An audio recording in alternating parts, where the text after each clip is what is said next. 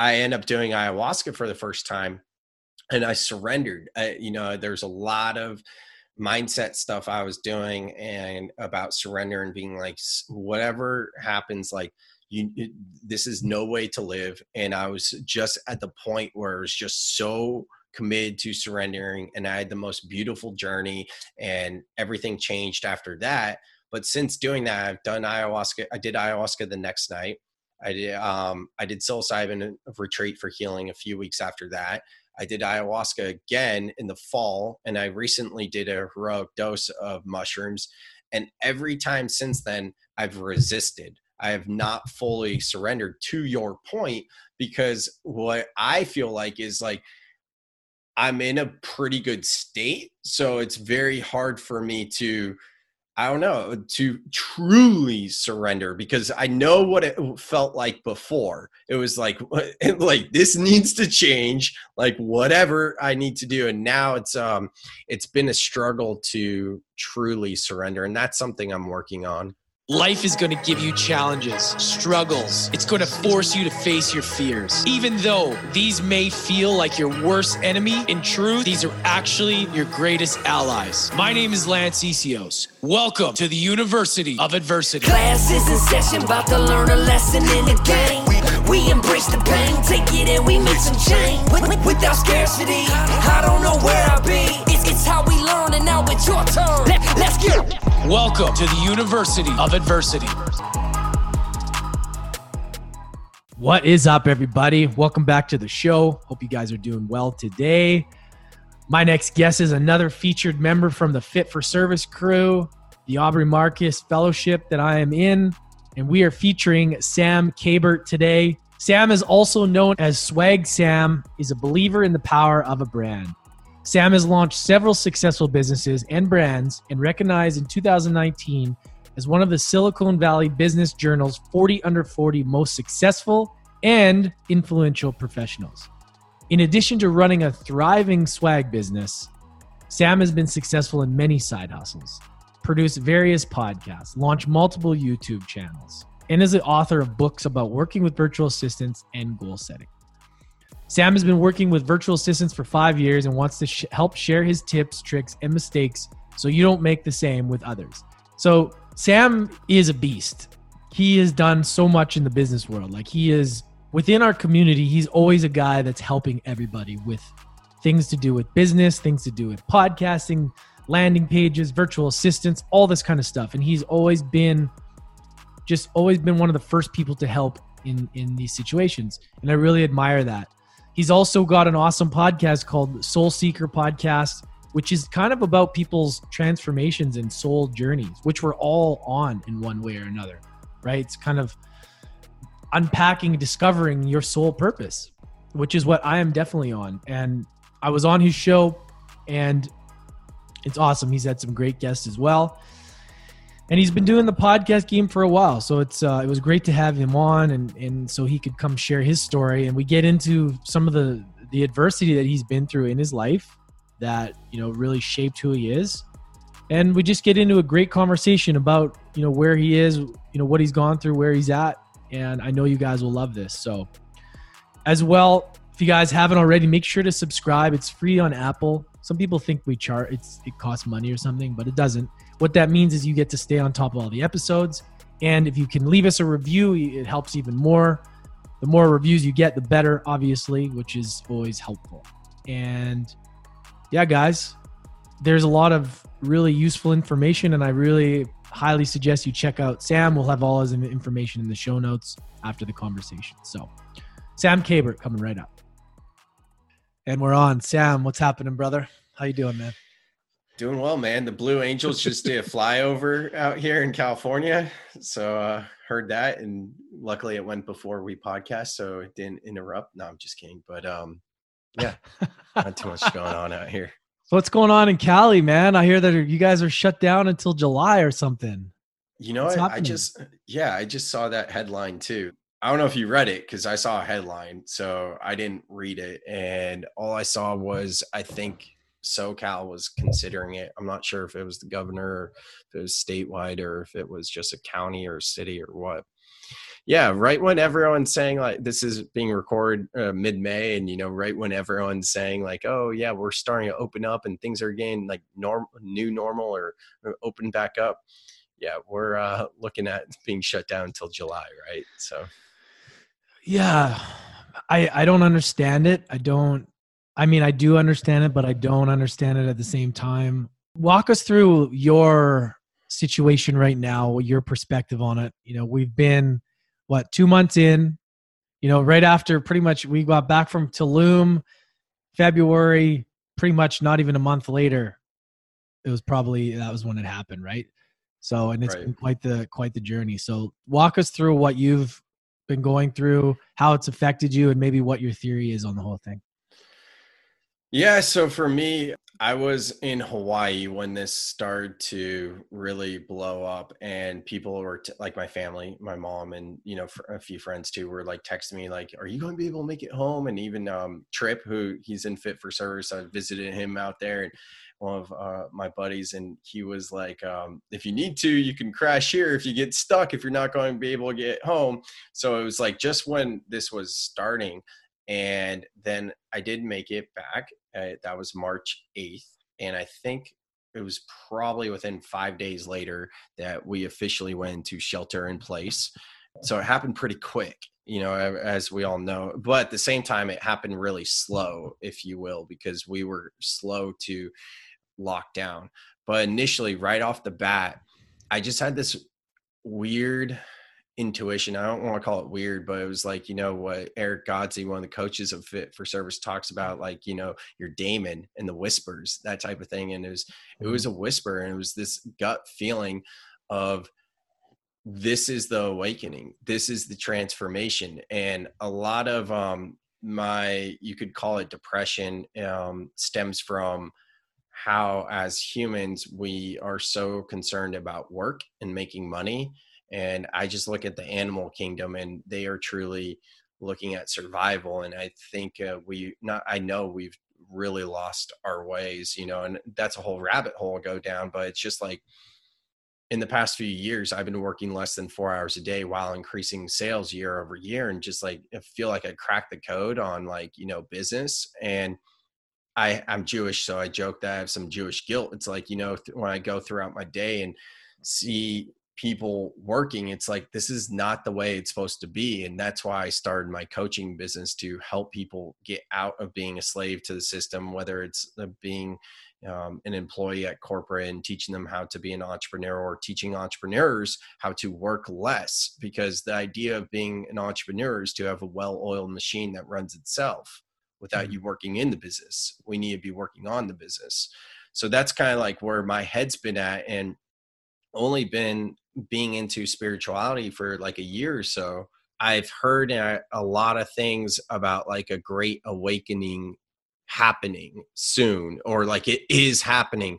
And I've had some skepticism, like, okay, sure. Like, you know, you've probably been saying that like forever. Right. So that's just like kind of been my feelings over the past year. Like, I can never alone make a big enough impact to break down the system and change the way we look at work, the way our economy is structured, and the way we live our lives. And collectively, I was dealing with, I really don't believe in my heart of hearts that collectively we can make this change. And it was like, how am I going to adjust my viewpoints, that it's not just that you're a slave to the system or a sellout, because I felt like I was a sellout, you know, and like finding my way in this world. Right. So I've been dealing with that in my spiritual awakening. And going back to COVID-19, as soon as we went into shelter in place, I had this gut feeling that this is it. This is what the spiritual people have been talking about the Great Awakening. And this is going to be the first major catalyst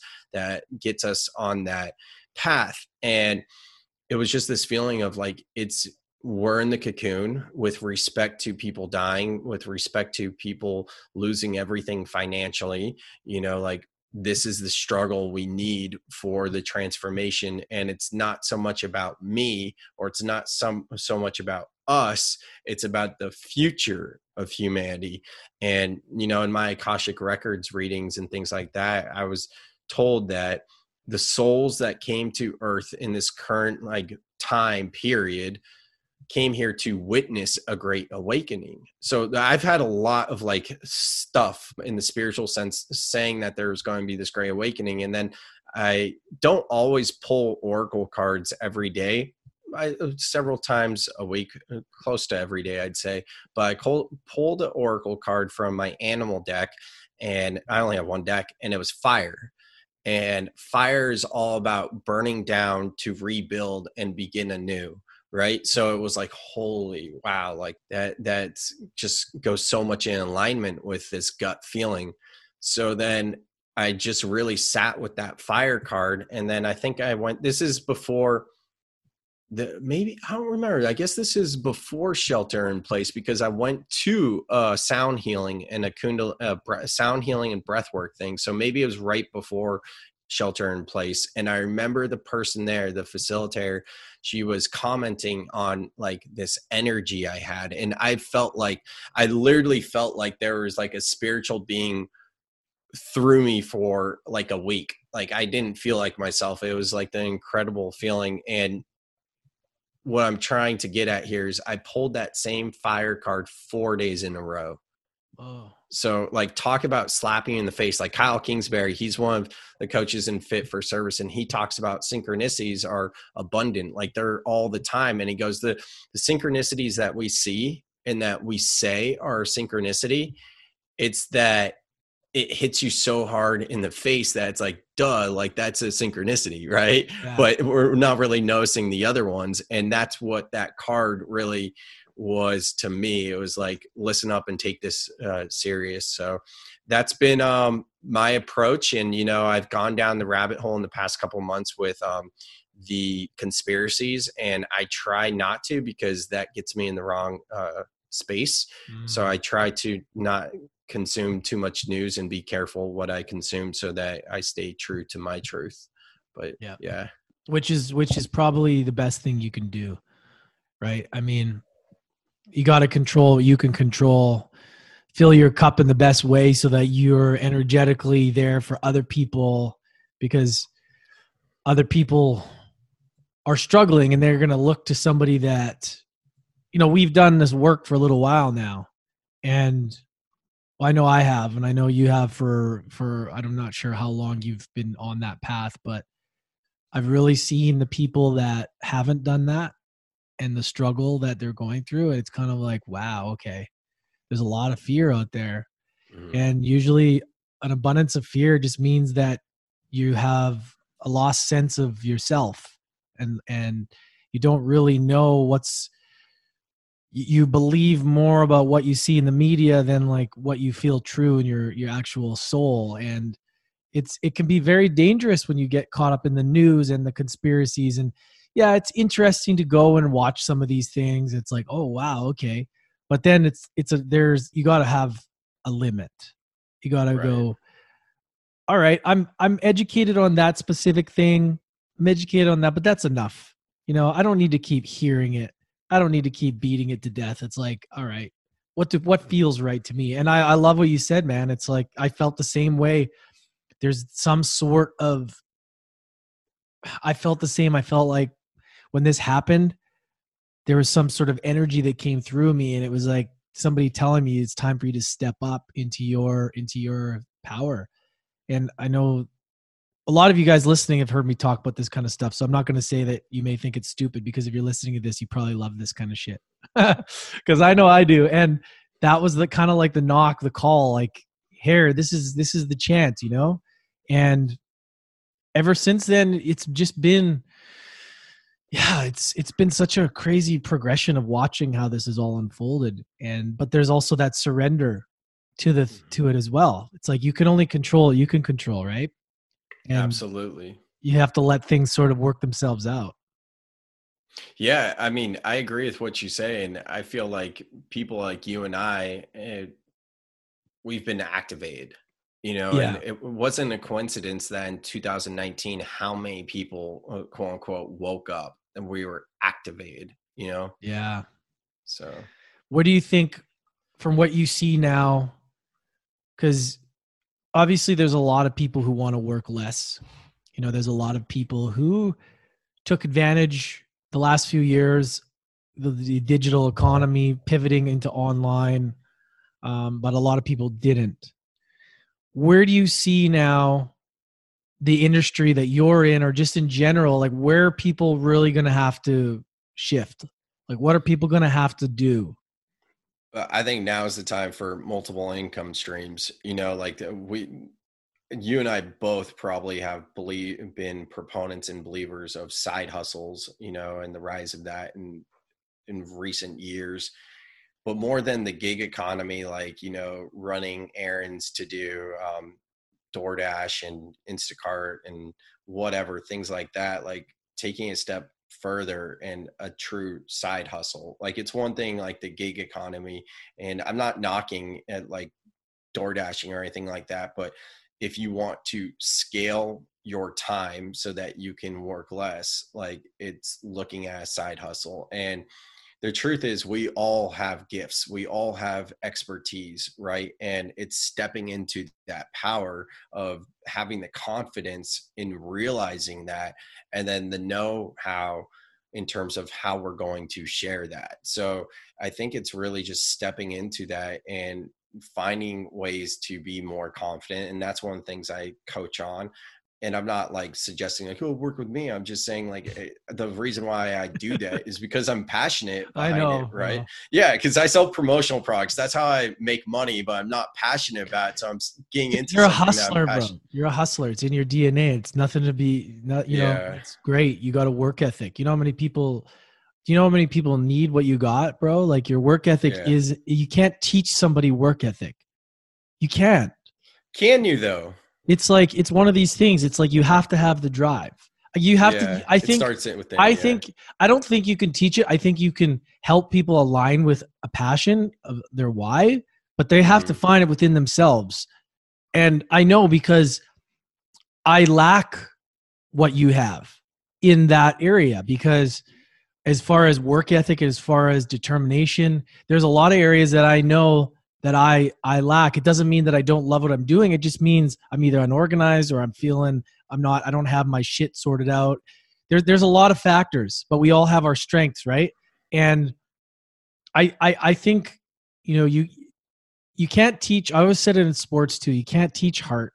You can't teach that stuff, but you can help people with the other stuff, right? You can help them discover like why it is they're doing it. And what I see a lot of people though too, like this is something I wanted to ask you as well. A lot of people aren't willing to do the work. They want everything automated and everything. They read Tim Ferriss' book and then they think, oh, I just want to push a button. And which is great at some point to be able to do what you've done and work 4 hours a day or whatever. That's the dream, right? But what's your message for people who are like seeking that before putting the work in, right? Because you have to work hard to get to that result, right? Right. So you mentioned why a couple of times, that 3-letter word, right? Yeah. And that is huge to me. In all my webinars, workshops, training videos, all that type of stuff, I always make sure to start with why. Like I've always been a big fan of Simon Sinek.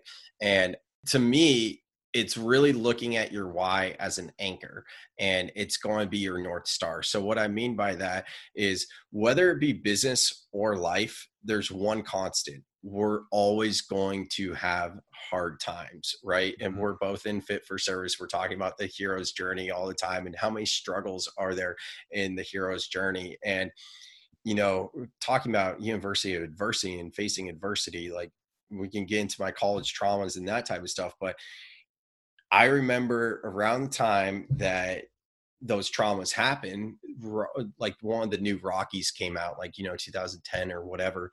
And there's this scene where Rocky says to his son, it's not about how hard you can hit. It's about how hard you can get hit and keep moving forward. So that became my mantra back then. And, really that's going back to why. It's like when you're in that pit of just feeling like you can't do this for whatever reason, because we all have the negative voices in our head. And as I say all the time, like I just invite you to politely say, shh, not today, right? Like when you hear those negative voices creeping up, just politely tell them to go away, right? And go back to that why. And if you are really crystal clear on your why, that becomes your anchor and your North Star to guide you to slowly climb out of that pit. And I mean, this is part of the spiritual stuff, and I'm still learning this, like you gotta feel it to heal it, because I've suppressed a lot of like the feelings to actually heal it. So part of the work that I've been doing is being like, okay, I might be in a pit, and rather than, you know, me resisting this, it's I'm going to embrace it. I'm going to realize that this too shall pass. I'm going to look at my why, which is why I am lit up to do what I do, and realize that in this moment, I might not be able to climb out of it. So just be present and, you know, let the wave pass. And for me, that's really what helps when you're just getting started. Because I want to make this really clear. Like right now, I'm not working less than 4 hours a day. I'm building a brand new business that's less than a year old. And I am working a ton, and I'm not getting the money to compensate me for the time. Luckily, I have this other business that I've been doing since college that is, you know, my cash cow, if you will. Yeah, it's every day like is a new struggle. It's like, why am I doing this? Why am I doing this? And then a few mentors have helped me, like, listen, did your swag business like just take off right away? And it really grounds me, and it reminds me of all the hard work that I put into building that business, because it took 5 to 7 years, I would say, till I was working less than 4 hours a day and, you know, increasing sales year over year. And even the first few years were rough, you know, so it is a grind. And I mean, we need to have that why. Right. Let's come back. Let's circle back to this after. What was it like for you growing up? And what was the biggest struggle you faced that had the most impact on your life? Yeah. So I grew up with, honestly, a cush life, to be completely honest. My parents are entrepreneurs. They own a business together selling office supplies. Both of their parents were entrepreneurs. My great granddad on my dad's side, who I actually knew till it was like late 90s ish, when I was like 10, and he came here. He was first generation, our family, from Lithuania. He was a painter even. So he was an entrepreneur as well. He had a painting business. So it's kind of like in my DNA, if you will. And being Jewish too, like a lot of Jews are business owners, just to be real, right? Work hard. What's that? They work hard. Everything's debatable, but you know, it's just generalizing here. But I remember I grew up in Gilroy, which is the garlic capital of the world, 30 minutes south of Silicon Valley of San Jose, and a farm town. Grew up with horses, goats, and chickens, things like that. And it was a 30-minute commute of like pretty much farm town to get to the city that is San Jose, where the Sharks play, in the heart of Silicon Valley. And I remember so many conversations with my parents, like them being in the front seat, my brother and I, just one sibling, being in the back seat, and them talking about business and me just listening. So from a young age, I was just listening and like soaking it in. And I never really knew the word entrepreneurship till college. In my freshman year of college, I had a friend that we became friends watching 49ers games in like the dorm, right? And he'd always talk about, oh, I want to be an entrepreneur. I want to be an entrepreneur. I was like, what does that mean? And then he explained what it meant. I was like, oh, yeah, everyone in my family's an entrepreneur. Yeah, I want to be that too. And he'd always talk about it, and then we'd bounce business ideas off of each other. And that was kind of really when I started to get the bug. And in college, I had we're top frat on campus at party school. I lived above the most popular bar for a year, you know, did the whole thing. And I repped an anti-hangover company. I repped a spring breaks company. I repped Monster drinks. Like I had a bunch of rep jobs. So I was always like the promoter and doing that thing. And, you know, it just kind of took off from there. But yeah, growing up, you know, there wasn't too much adversity. There was little things like, you know, grew up fat kid, chubby, you know, that so bitch tits and things like that. I don't know if I can curse on your pod. Oh yeah, I swear, man. Yeah. Or even like, yeah, I grew up with, you know, being Gilroy isn't like just the high school and the environment I grew up in. Like And there's not a lot of Jews and things like that. So I was always an outsider, you know, even like Christmas, you know, my family doesn't celebrate Christmas. So I was always, you know, being that outsider and that type of stuff. And what was that like? Was that annoying? Terrible, dude. Yeah. Cause as a kid, like, I mean, everybody's so brainwashed into one way. Like it's really bizarre, man. Like there's like, how we all celebrate that and most people aren't even actually religious. No, yeah. My family is like, I had my bar mitzvah and everything, but after like doing that, like we didn't have to go to Friday night Shabbat anymore. It was like, okay, you know, we did our job. We raised our kids and they had a bar mitzvah. And like, now it's like up to you. My parents aren't like that religious. It's a culture thing really. But my dad would joke like, can we have a Hanukkah bush? And like, I would beg for that. And my mom was like, no. And it was just like, whether or not I marry a Jewish woman or not doesn't matter to me. My ex is African-American. Like, I mean, you know, and we dated for 4 years, you know, I thought I was going to marry a black girl, to be honest, for a long time. So whether or not I marry Jewish doesn't matter. If I do marry Jewish, I know that I'm going to raise my kids celebrating Christmas, and not with a religious thing, but just because I don't want them to have the same feeling of being an outsider. And it was terrible, you know? So yeah. I bet. Cause and especially in the States, so commercialized. It is here too. It's actually less commercialized in Australia, which was actually pretty interesting, but yeah, no, that must've been challenging, man. Well, I mean, let's bring it back for a second. Like, you know, these challenges aren't that bad. There's, and all the challenges I'm talking about, like, so Jews, like stereotype is hairy. I remember in elementary school, I already had hairy legs and getting made fun of for that. So like, you know, there was these type of things, but it was nothing too bad. Like my trauma came in college, if you want to talk about that. I don't know. I'm not going. I tend to take over. So go ahead, man. Just go ahead, bro. Well, I know this is the podcast about adversity. So in my second year in college, it was Super Bowl Sunday, and I'll paint the pictures. I think this was Eli Manning's first. It was his first Super Bowl win over Tom Brady, obviously. 2009, 2000. 2007, I think it was 2007. The Giants beat the 2008. Patriots. Yeah, the Giants beat the Patriots both times. I think it was spring of 2008, I want to say. Yeah, no, I know it was. It was spring of 2008. Yeah. So anyways, I remember like, you know, all of us, probably like 10 of us in the living room watching like, you know, the celebratory things. And, you know, they had Peyton Manning and talking about his older brother, like there and how like the family must be so proud and all this type of stuff. In comes one of our friends, older brothers. And I have to paint the picture for you guys to visualize in your mind's eye. This is a Northern California school. So people think of California as like being so liberal. Northern California is a little bit more conservative. And there's some of the best duck hunting in the nation, if not the world, in this area as well. So it attracts a lot more conservatives. So his older brother comes and he's wearing a bright red Sunday Fun Day shirt, because it's Sunday Fun Day, right?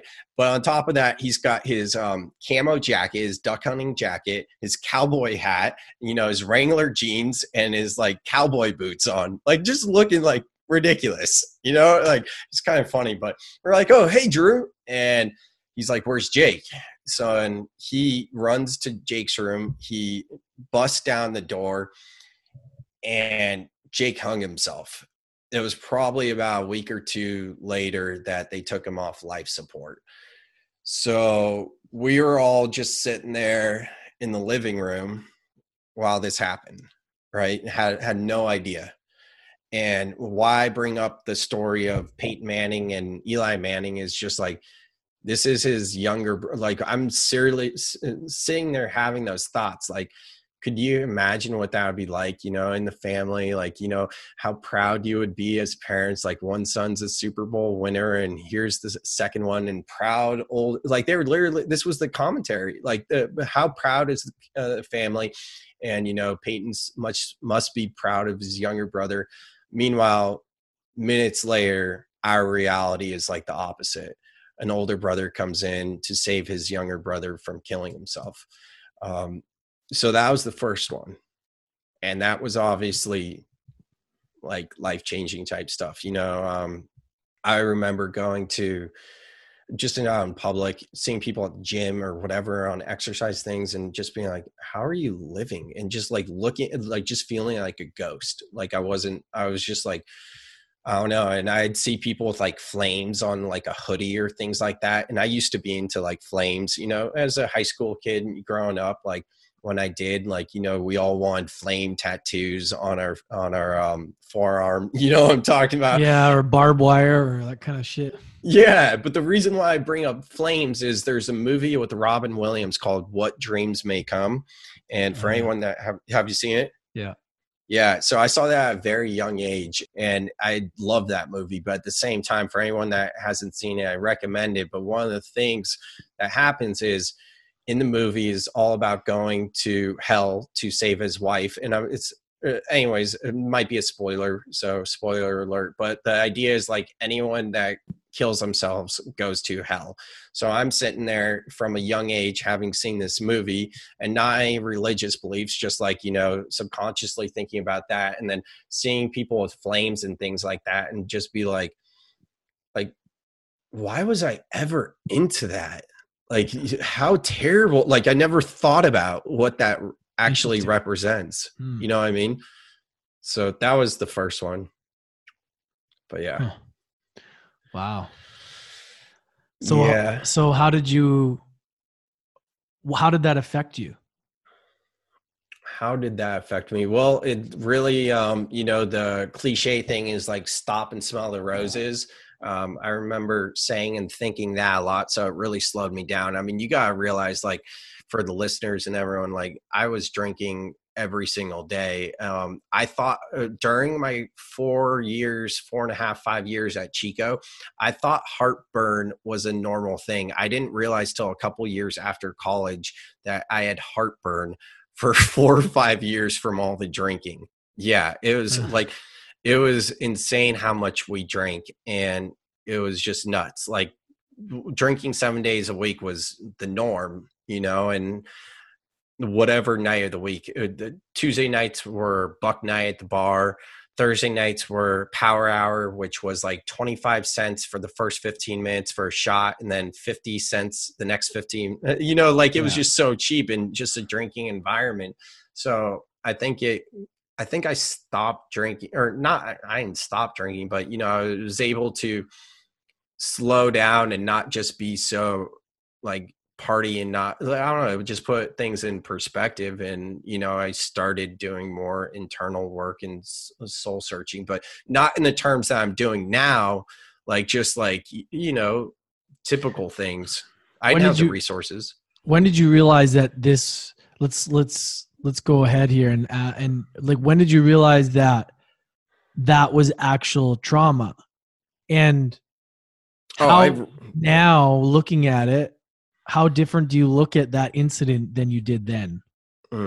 It's interesting. In the moment, you know, we knew it was trauma. Like we were going to the hospital and seeing him like throughout those week or two, however long it was, like it wasn't anything like I didn't know, like, and you know, the friends that I had that were there, it was like, we went through this together.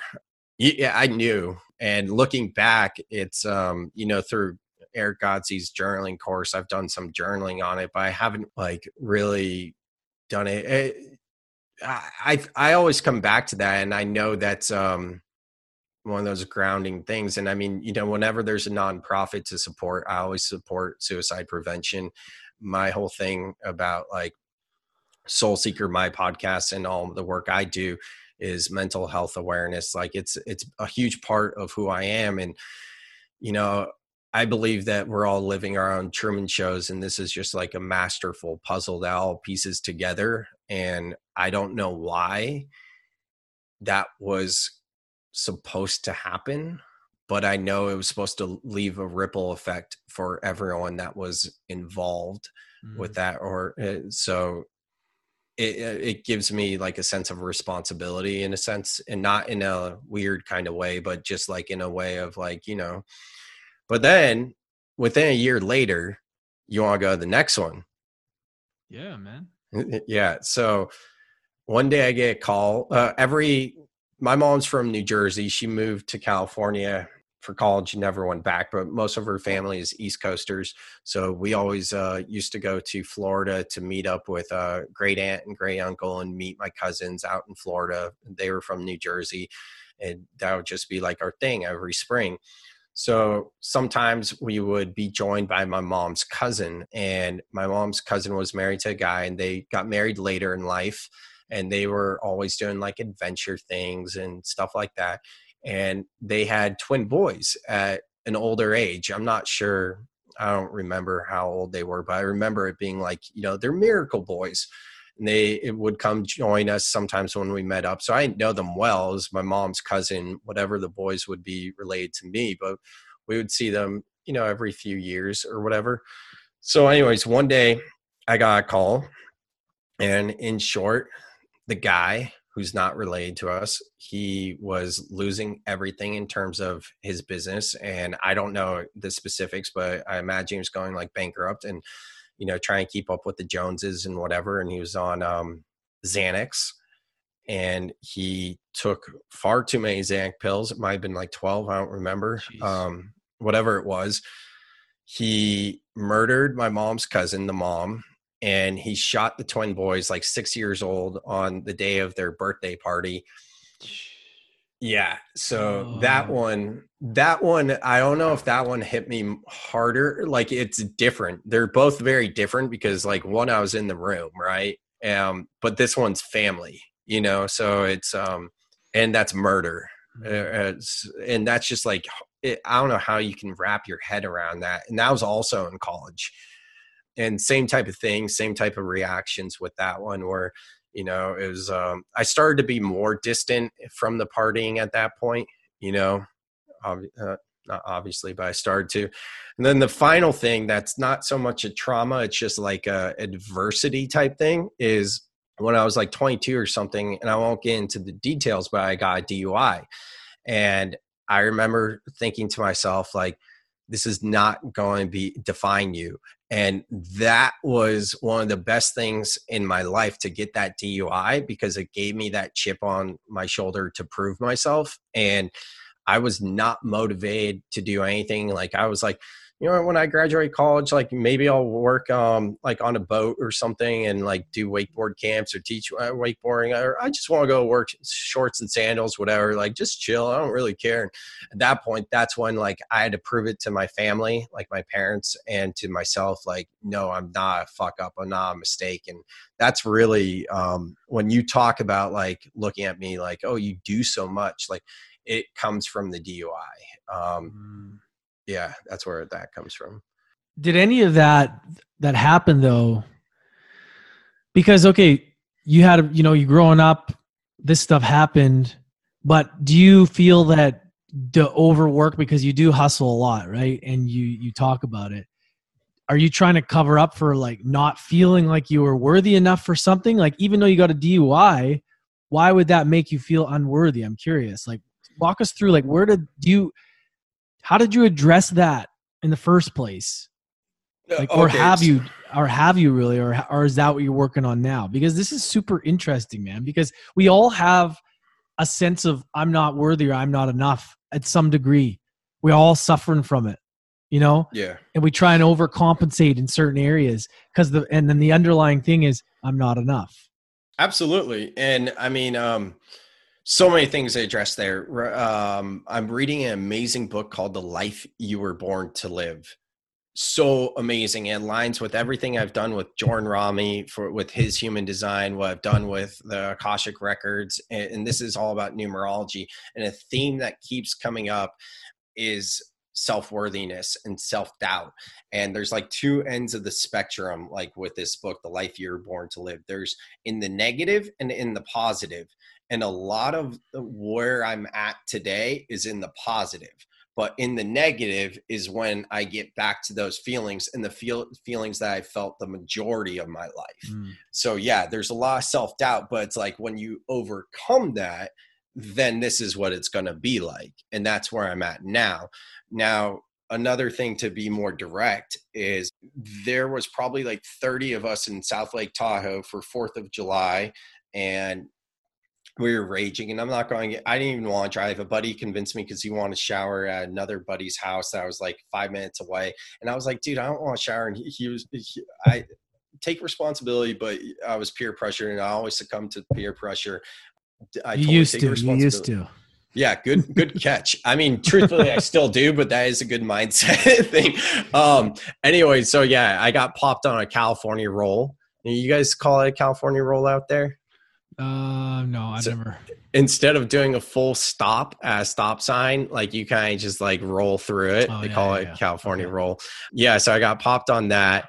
And I remember the next day when I got back, because we were all camping and there's like 30 of us. I think I got back at night or something, and there's a fire pit. And I remember someone being like, welcome to the club, and laughing about it. And I remember going back to Chico, like, I don't know, whenever it was, but going through a period where I wasn't drinking and putting myself in social situations and dealing with peer pressure then, and people laughing about, oh, I got one too. It's cool. Like, no worries. And that's really when it was like, welcome to the club. No.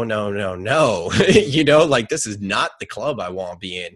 And that's kind of where the chip on the shoulder came from. And I just needed to prove myself. And dude, it's been an ongoing thing. Like last year I was named to Silicon Valley's 40 under 40 list. And that's incredible, by the way. I just learned that. I think it was in somebody posted it in the stories. That's incredible, man.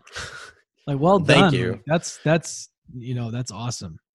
Thank you. I'll receive. Thank you. But even getting that recognition, I couldn't celebrate it. It was more relief than anything. And this year I'm trying to get named to the promotional products industry's rising stars, which I should for sure be named to that.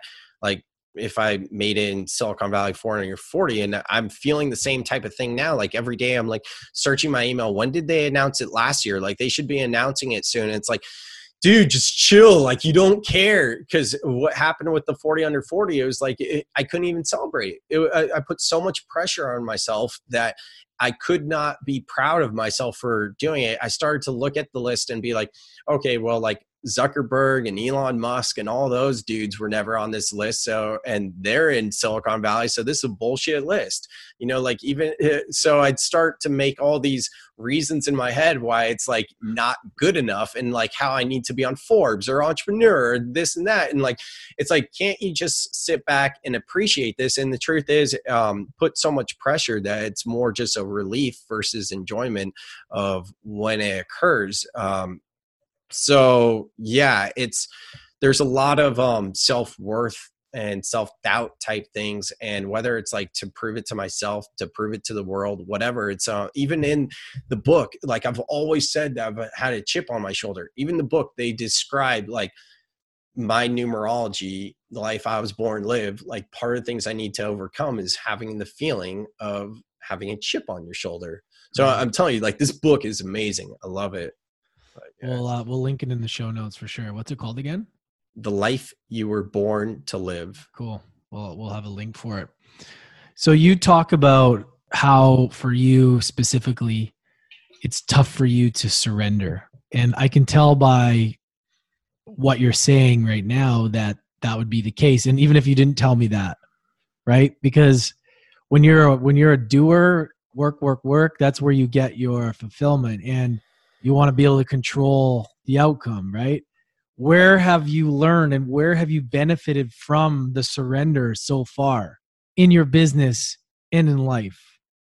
Well, this opportunity to not stress about business so much with shelter in place has, like, I'm not phrasing it correctly, but right now it's been a gift personally, because I am putting my swag, my main business email, on pause for even like over 2 days if I feel called to. Whereas before, like when I'm building the new business, I'm still working in the old business and feeling, I have this way over my head. I have to do this. I have to do that. And now it's just like surrendering to the experience. It's like, dude, like What are you stressing about? Like, you're barely selling anything. Clients aren't reaching out to you.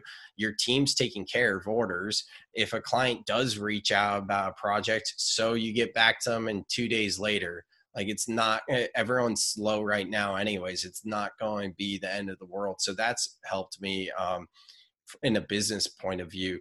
But when my depression came back last year and it hit so hard, like literally I would be, for months straight, I would go to sleep at me. I couldn't sleep. I would only sleep a few hours at night, and I'd wake up not with like energy, like a pep in my step, but just like not groggy. It was just like this weird zombie state. And I'd use work to, as a distraction, which I still do. Right.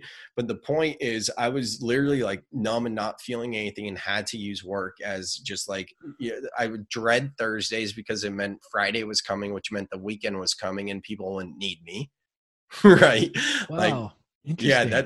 Yeah. That's a whole thing to unpack right there. But where I'm going with this is, I end up doing ayahuasca for the first time, and I surrendered. There's a lot of mindset stuff I was doing and about surrender and being like, whatever happens, like this is no way to live. And I was just at the point where it was just so committed to surrendering, and I had the most beautiful journey, and everything changed after that.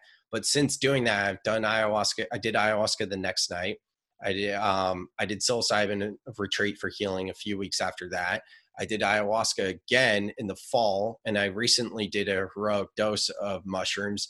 And every time since then, I've resisted. I have not fully surrendered, to your point, because what I feel like is like, I'm in a pretty good state. So it's very hard for me to, I don't know, to truly surrender, because I know what it felt like before. It was like this needs to change, like whatever I need to do. And now it's been a struggle to truly surrender. And that's something I'm working on. Yeah. Do you feel that you're kind of in a good place right now? So sometimes this is the thing, the problem that I have with plant medicine, and everybody's different. It's not for everybody all the time. Right? Like I think this is part of the integration as well. It's like, you want to get some answers. You want to seek what you need to seek, but then the next time you may not need it for a while, because you're actually, if you've cut out the things you wanted to cut out, if you're actually on the path, I don't see the need to have to go into that necessarily. Right? Because you can get there other ways.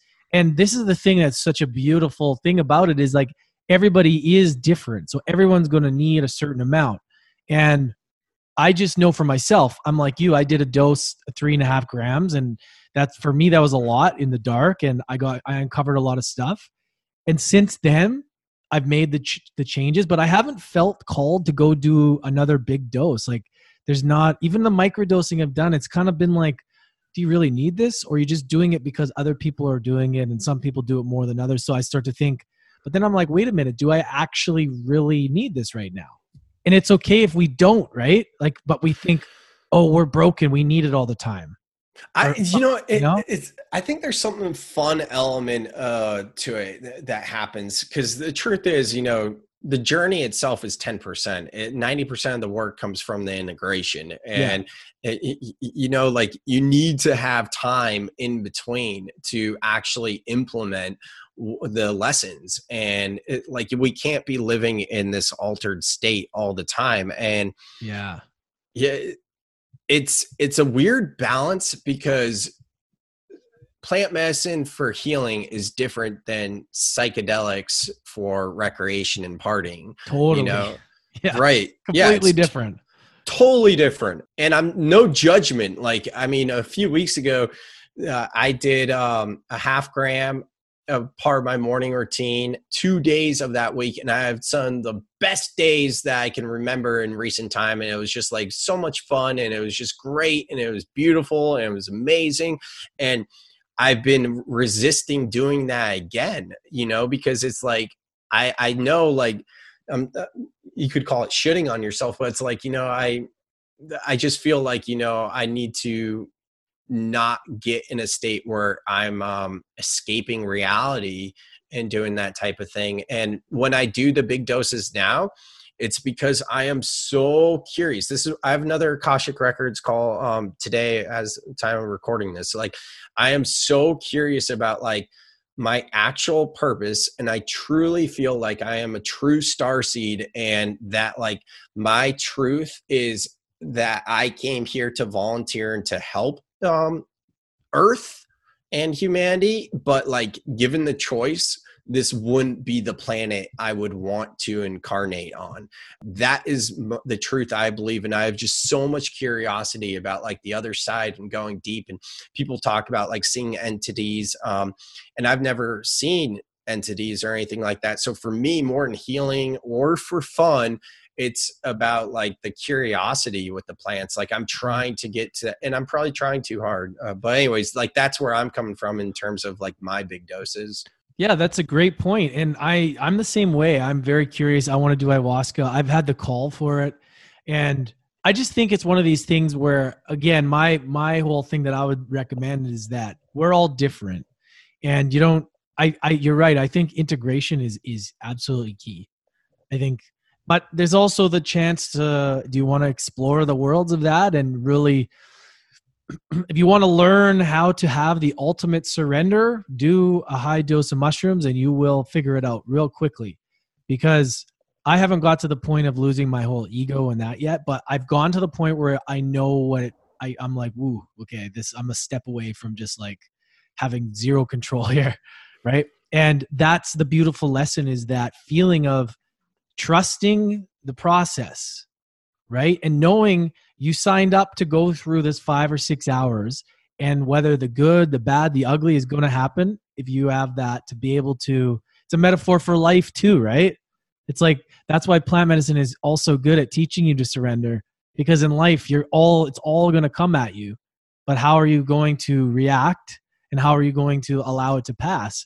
And I think, yeah, as far as really trusting the journey, that what's happening in front of you is serving you, is so important, instead of resisting like, oh, I don't want to see that. Why am I here? What's going on? Oh, I wish I was out of this. Like, we all get that wave of anxiety, like, oh, did I just do something stupid here? But then you're like, this is why you're doing it. You know, it's like, right. And we forget in our everyday life too, when shit happens, it's like, well, this is the journey, you know, the good is just as important as the stuff that makes us feel off. Right. A lot of times, even arguably more important, because that's what makes the change and the transformation. You know, it helps me with being present on the journey, because I am so like out there and looking at the goal. I wrote a book called The Written Goal, even, you know, like and part of waking up was, I'm not making firm goals anymore. It's liberating to not have that stress and just be more present. But what I was going to say is, like, instead of like my old thinking where I was always focused on the destination and I'm trying to enjoy the journey, enjoy the adventure, as people say, is it's really the teachings from Fit for Service with the hero's journey. Now I try to look at where I'm at in any current situation and be like, where am I in the 12 steps of the hero's journey? And it kind of grounds me. And it also gives me more clarity as well, in terms of like, you know, if it's business, something like that, and feeling like, oh, I'm never going to be able to make it, you know, and just like looking at where you're at on the journey, whether it's business or life, whatever it might be, it's really grounding. It helps to bring you more present.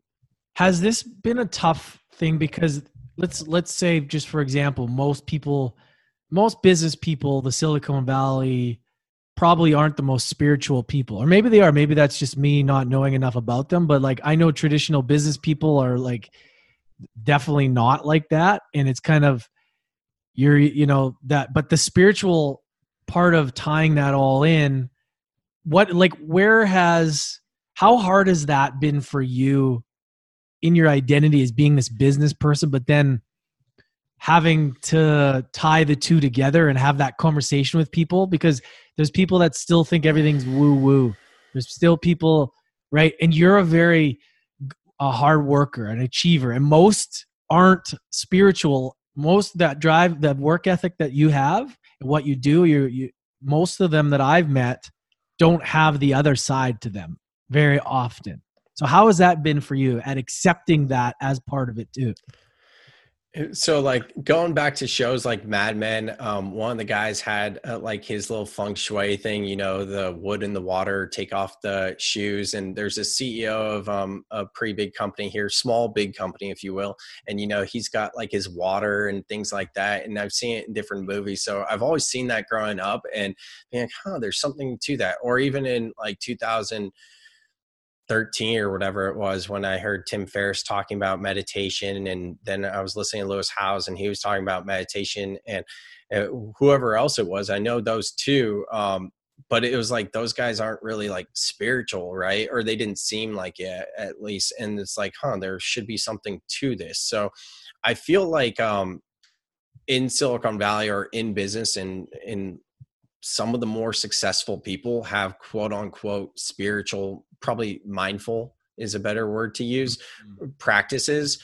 But having said that, a few things. So one, I moved out of Silicon Valley to Santa Cruz. So I'm about a little less than an hour away, which is amazing. And there's a story behind that. I bought my house in 2014. I said, max years I'm going to live here is 5 years. And then I'm going to move to Santa Cruz and figure it out from there. Maybe move to San Diego. I don't know what's next.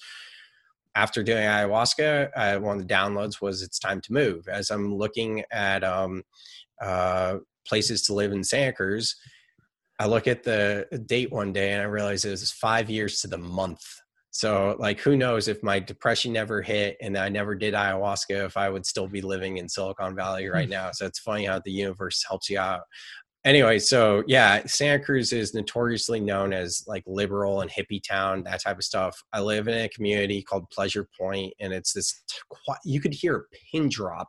Like there's so many houses just on top of each other in little cottages.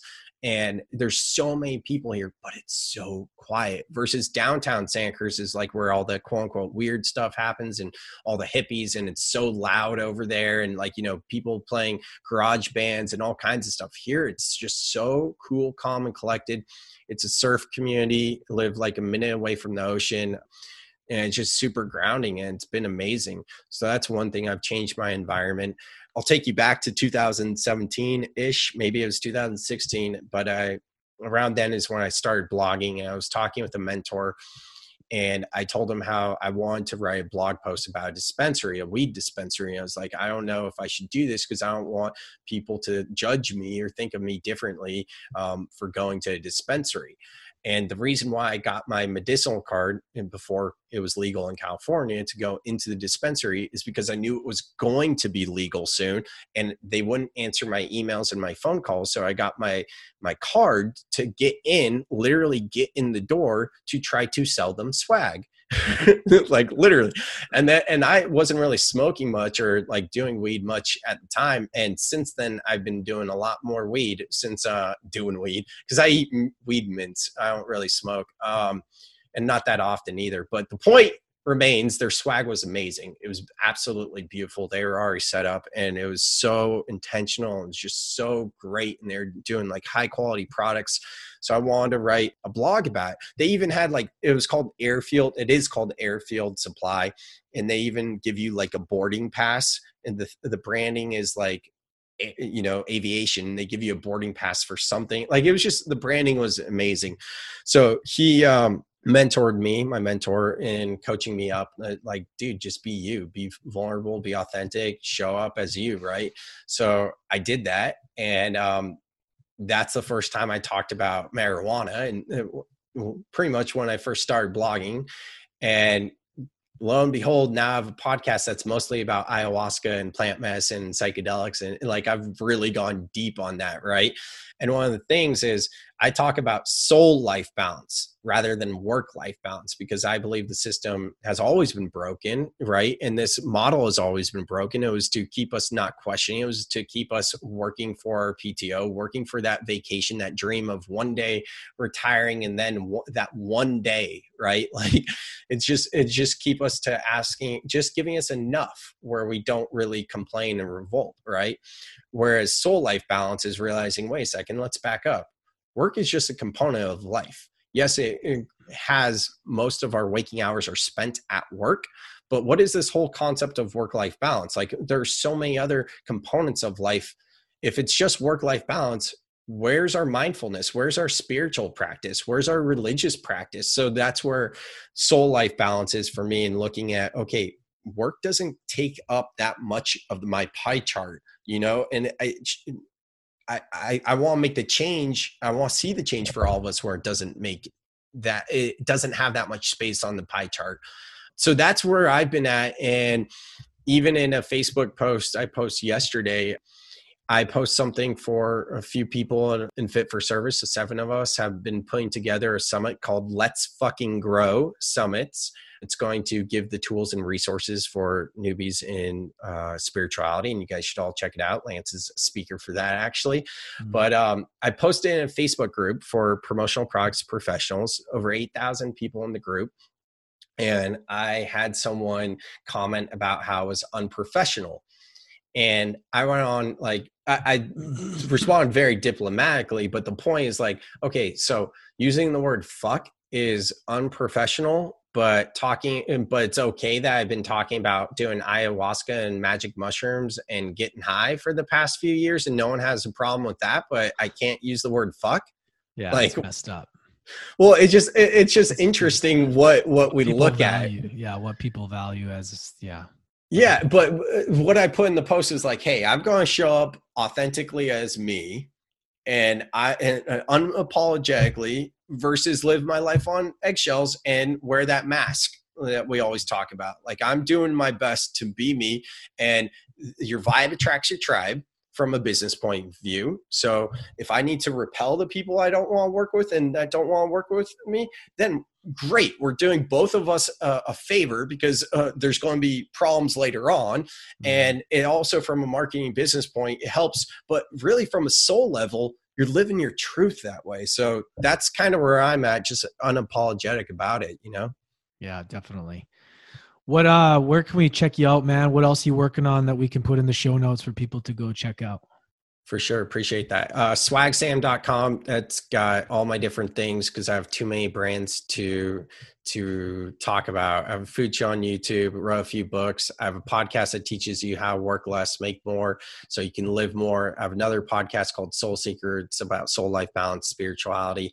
And I have a few courses. One of my new courses is how to create a course, so you can share your message. And all the information, all my contact info is at swagsam.com. It's awesome. You hear that, guys? So he's creating a course to help you build a course. There's a lot of people out there that want to start a course. You know, I'm actually in the middle of building one myself, and it's so valuable. But here's the thing, not many people know how to build the course. So I think that's great, man. I mean, it's simple, it's easy, and it's, I mean, that's, if people have the skills to build a course, then that's, you're giving them the rights to print money, essentially. You know, like, because a lot of people, they just don't do it because they don't know how.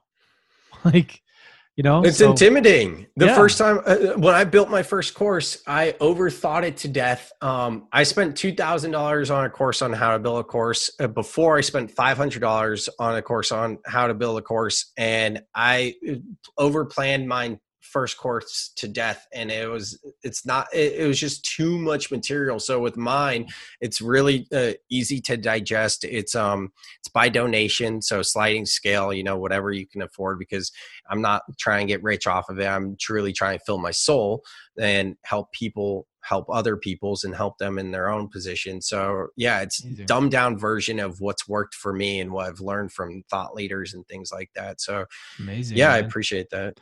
That's great. Make sure you check that out, guys. Also, we'll have all your goodies in the show notes, your books, that kind of stuff. Just to leave off, brother, I always ask this question. What is one lesson that adversity has taught you? Surrender. No, but seriously, like, I say that with a big smile and joking on my face, because we spent so much time on surrendering being difficult for me, but it's the truth. Like, resistance creates pain. The biggest thing I learned from my first night of ayahuasca was resistance creates pain. So it's surrendering. And I tell people to think of surrendering as acceptance rather than war and a white flag. But truly, like, I mean, if we look at what's going on in COVID right now, this is obviously a lot of adversity for all of us. The people that are able to accept it and adapt to a new normal that works for them are the ones that I had Gary Vee come into my head, say winning. And I don't like that, but are the ones that are, you know, in a more state of okayness, whatever you want to call that, as opposed to the people that are in resistance. So I think with adversity, we need to accept it and then feel it to heal it and then get back to that why and climb out of the pit, you know? Well said. Thank you, brother. I appreciate you, man. Thank you, Lance. Great interview. I really appreciate you having me on. Thanks, man. Everybody's going to love this. Thanks, everybody. Hope you guys enjoyed that. Make sure to check out Sam, check out his podcast. They're all going to be in the show notes for you. And he's got some really valuable resources to check out that I highly, highly recommend. If you are wanting to learn more about the ins and outs of virtual assistants, more about pretty much anything business, Sam's got you covered. Even at a course on how to build a course. So if you're looking to build a course, this is the guy that'll teach you how to do that. So he's a jack of all trades. Highly suggest you check him out. And yeah, much love, everybody. Catch you next time.